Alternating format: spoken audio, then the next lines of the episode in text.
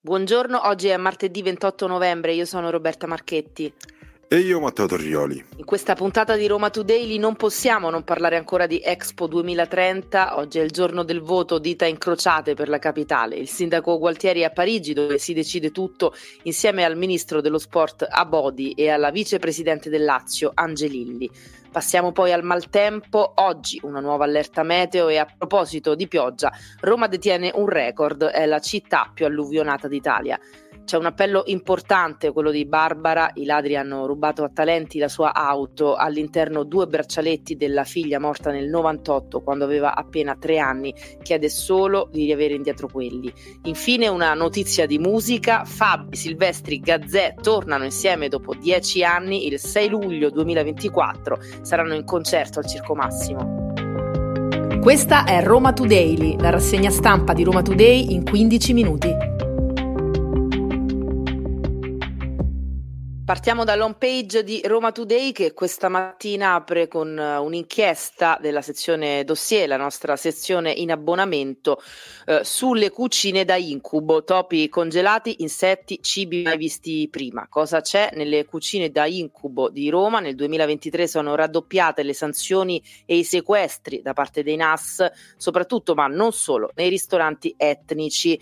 Ecco dove sono intervenuti e cosa hanno trovato. Ce lo racconta oggi Filippo Poltronieri. Sono 24 le strutture sequestrate nel 2022 per poco più di 17 milioni di euro eh, recuperati. Nel 2023 i NAS hanno sequestrato invece 45 locali nella provincia per un valore di quasi 33 eh, milioni. Quindi vediamo come nell'ultimo anno eh, sono aumentate e neanche anche di poco eh, queste, queste, sanzioni e soprattutto eh, i controlli che negli ultimi mesi hanno preso particolarmente di mira le periferie orientali della eh, città, eh, cioè tutta quell'area tra eh, Prenestina e Casilina che dal raccordo conduce alle aree più centrali. I ristoranti di cucina etnica o italiana sono quasi sempre gestiti da stranieri, eh, scrive il nostro Poltronieri, anche se le mancanze che vanno dalla presenza di insetti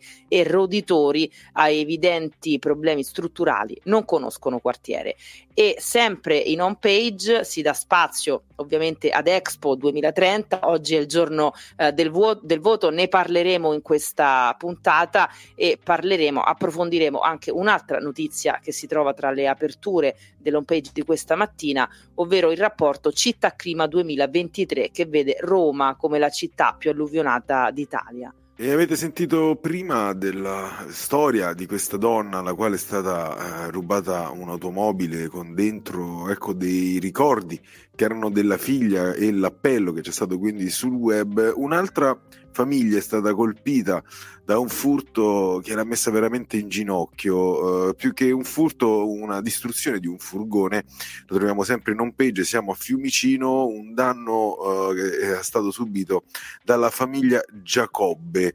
Parliamo eh, di una eh, famiglia che vende frutta e olio a Roma, partendo addirittura eh, da Agrigento, e purtroppo ecco, è stato distrutto il furgone col quale, col quale lavorano, tanto che è partita una gara di solidarietà e eh, nel giro di poche ore 160 persone hanno raccolto anche 1500 euro per eh, dare una mano a questi lavoratori che si sono ritrovati appunto il loro mezzo di lavoro distrutto eh, dai ladri. E, rimanendo però a Roma, sempre in page su Roma Today, trovate un approfondimento riguardante le case atre, le case di edilizia uh, popolare. Eh, ci sono dei guasti segnalati tra Tufello, Vigne Nuove e Valmelaina ovvero siamo nel terzo municipio e non partono i termosifoni. I termosifoni sono spenti, un problema purtroppo che riguarda anche altri municipi di Roma e la cosa eh, che fa più arrabbiare in questo senso è che non si tratta di un problema nuovo o isolato, praticamente ogni anno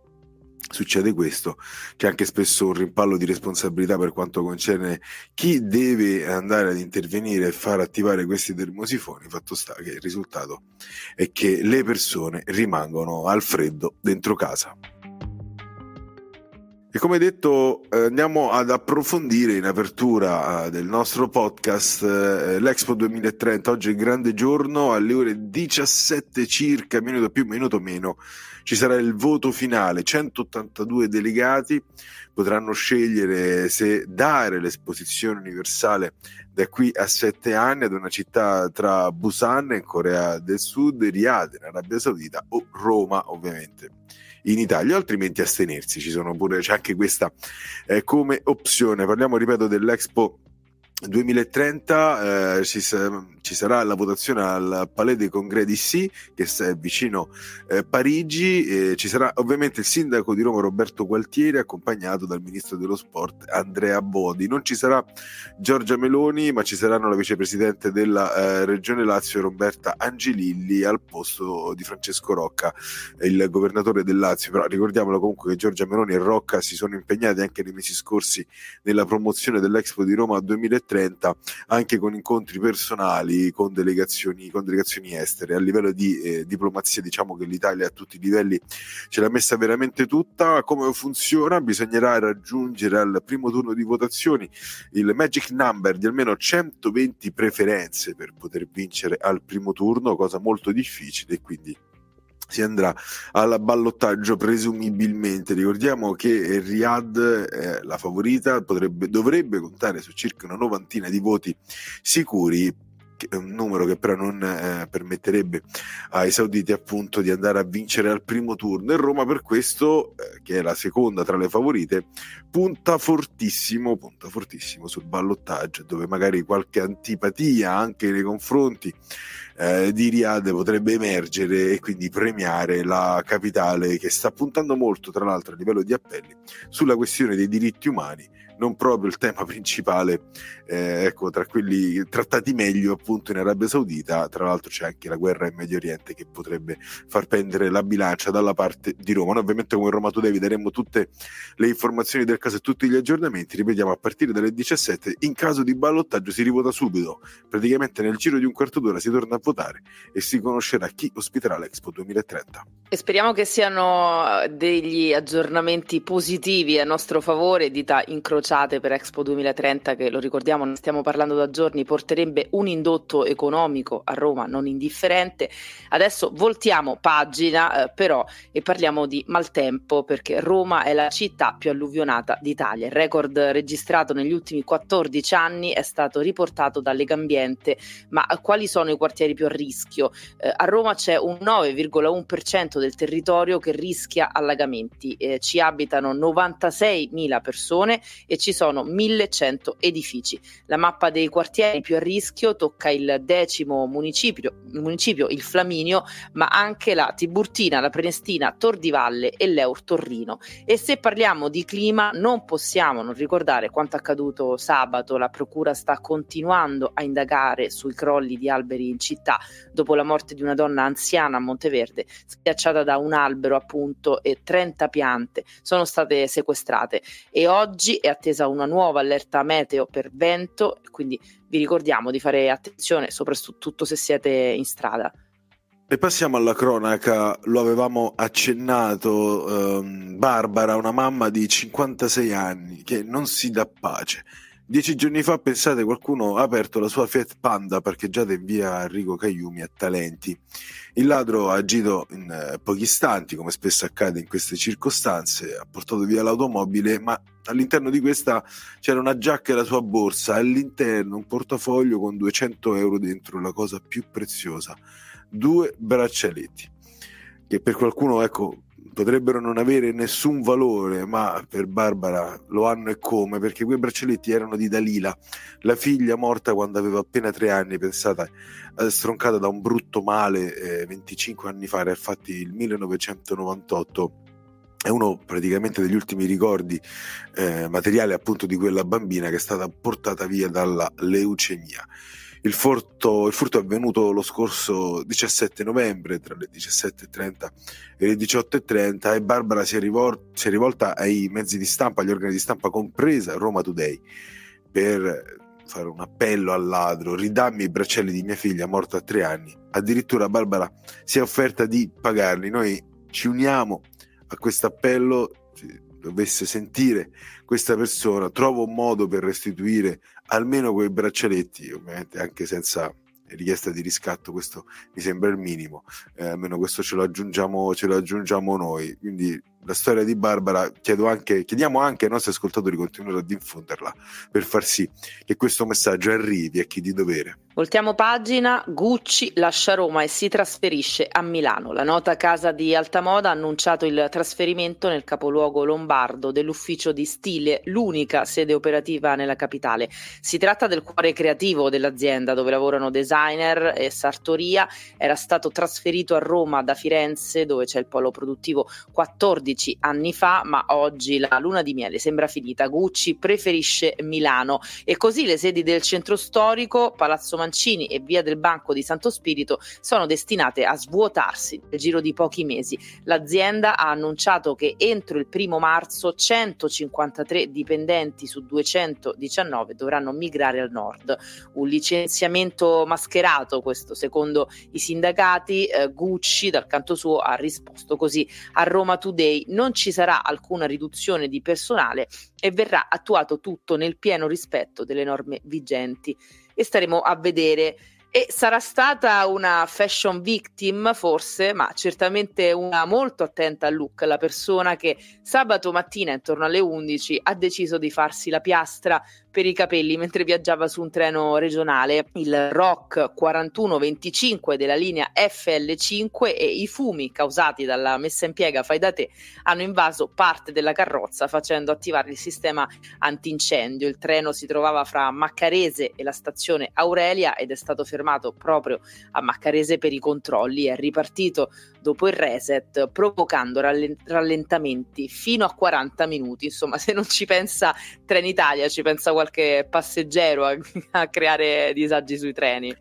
Eh, la cosa incredibile effettivamente è che già ci sono abbastanza disagi, poi succede questo, certo però non, ho, non penso abbia colpe l'utente perché ci sono le prese eh, per poter utilizzare praticamente di tutto sui treni, specialmente questi nuovi, è veramente incredibile che per una piastra sia saltata praticamente eh, la rotabilità delle ferrovie del Lazio con ritardi così, così alti, veramente. Una storia incredibile, dice pure quanto è fragile comunque questo sistema ferroviario regionale. No, e soprattutto uno appunto avrà pensato che se il treno è nuovo, almeno una piastra a bordo me la posso fare, no?